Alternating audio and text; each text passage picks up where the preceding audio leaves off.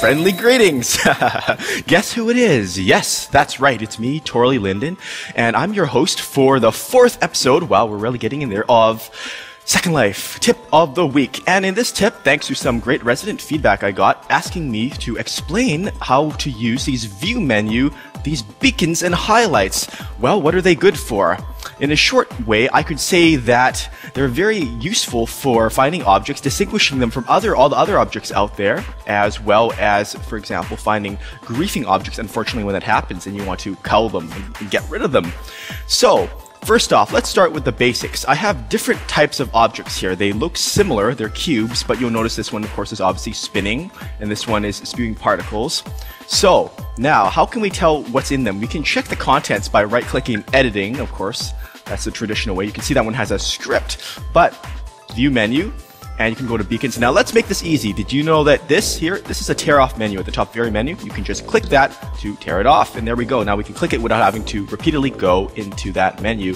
So if I want to show the beacons, for example, I want to show all of them. Click, click, click, click, click. Oh, actually I'll just do that for now. It's just scripted objects with touch only. That means there's a mouse cursor that you can see like a hand like that. And okay, you don't see anything yet. Reason why is you want to turn either there's two things here. Either you go into edit mode where you will see them, okay? But if you want to see them out of edit mode, that means view menu and the self-explanatory beacons always on. And by the way, all this was redesigned recently thanks to Jake Linden and some other help from the community we got. So now that you can see, they have different colors. So scripted objects with touch only, that's things you can touch. So if I turn that off, then you won't see that. Physical objects happen to be objects that are made physical when you edit it and an object have physical, which means they will respond to things like the laws of gravity when you drop them. And they're green. so, and sound sources here. I don't have sounds playing, but this one, it has a sound script inside. Loop sound. I'll just actually, let me just very quickly turn on my sound here. Let's see, so you can hear the sound. Ja, ja, ja. And you get the point and it's very noisy. Very noisy.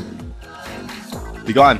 Okay, and of course this one here, the blue ones, are the particle sources. They emit these particles. Now, how can you hide particles if you want to, to block them? Sometimes there's very ugly particles that get in your way that ruin your enjoyment of Second Life. Well, of course you can click hide particles. Uh-oh. Why doesn't that work? Because there's actually a bug. There's actually a bug in the current version, which I hope will be fixed. In the meantime, though, there is a shortcut. In the client menu, you may have seen me do this before in previous tutorials, you can see that there's types of rendering. Can turn off particles from here. And shortcut, Control Alt Shift equals. So let's try that.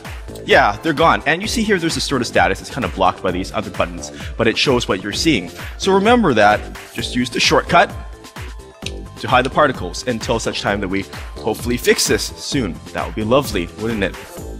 So, what you also need to know is an alternative to these beacons is highlight. Uh, not that one, sorry, the highlights here, which makes them sort of in uh, a red, sort of a red. I know it doesn't do them for, for all, let's see here, but it does them for the physical objects and for the scripted objects and that you can touch anyway, or in the particle ones too. So, you see, it makes them slightly red. It sort of tints them. That way you could pick them out all right. Ooh, hey. Hello, how's it going? Well, a quick way, if you want to unclutter this and just want to see highlights, the difference is, hi, filming a new tip of the week. So, what you want to quickly do, just unclutter, clean things up, is you don't have to show the beacons. You can just show the highlights, which is an alternative way. So these things are sort of tinted in red. It's alright. And then, of course, you could choose between the two. You can have just those the beacons, the lines, these that uh, cross section objects, and you can have both if you want. You can also change the width of the beacons by going to Edit menu and Preferences and heading for leave it's in la la la. Okay, gra Advanced Graphics tab. We're going to actually be simplifying this in the future, hopefully. And you can change the, the beacon width. See, so as you notice, they will be getting thinner but usually the width of 10, it's, it's hard to see them at a longer distance. And note that we do know, due to the rendering method we use, it will not go on some systems beyond 10. It will not get fatter. We do know about that. Hopefully that will be fixed in the future as well.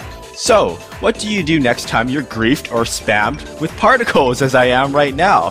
Here's a step-by-step guide. First, you want to go to the view menu and have beacons always on likely. Then you want to make sure you probably want to tear this off because it's just easier. Then you want to have render beacons on and particle sources. Of course, you want to hide the particles when that works again. For now, just use that shortcut. And then you see, you can see it's highlighted in blue, so they're no longer in your way. It's not cluttering you up. So you can find the trouble object. Then you can go ahead, right click if it's your own land, more, and return that. So no more troubles. So then when you use the shortcut again and you show the particles, you'll notice they have dispersed. And then hopefully you can get some peace and quiet in your second life. Oh, hello, I got visitors. well, I've been Torley Linden, and I hope you've enjoyed this installment of the Second Life Tip of the Week. Hope you join me next week as well. Have a lovely time. Bye bye and Yezerama!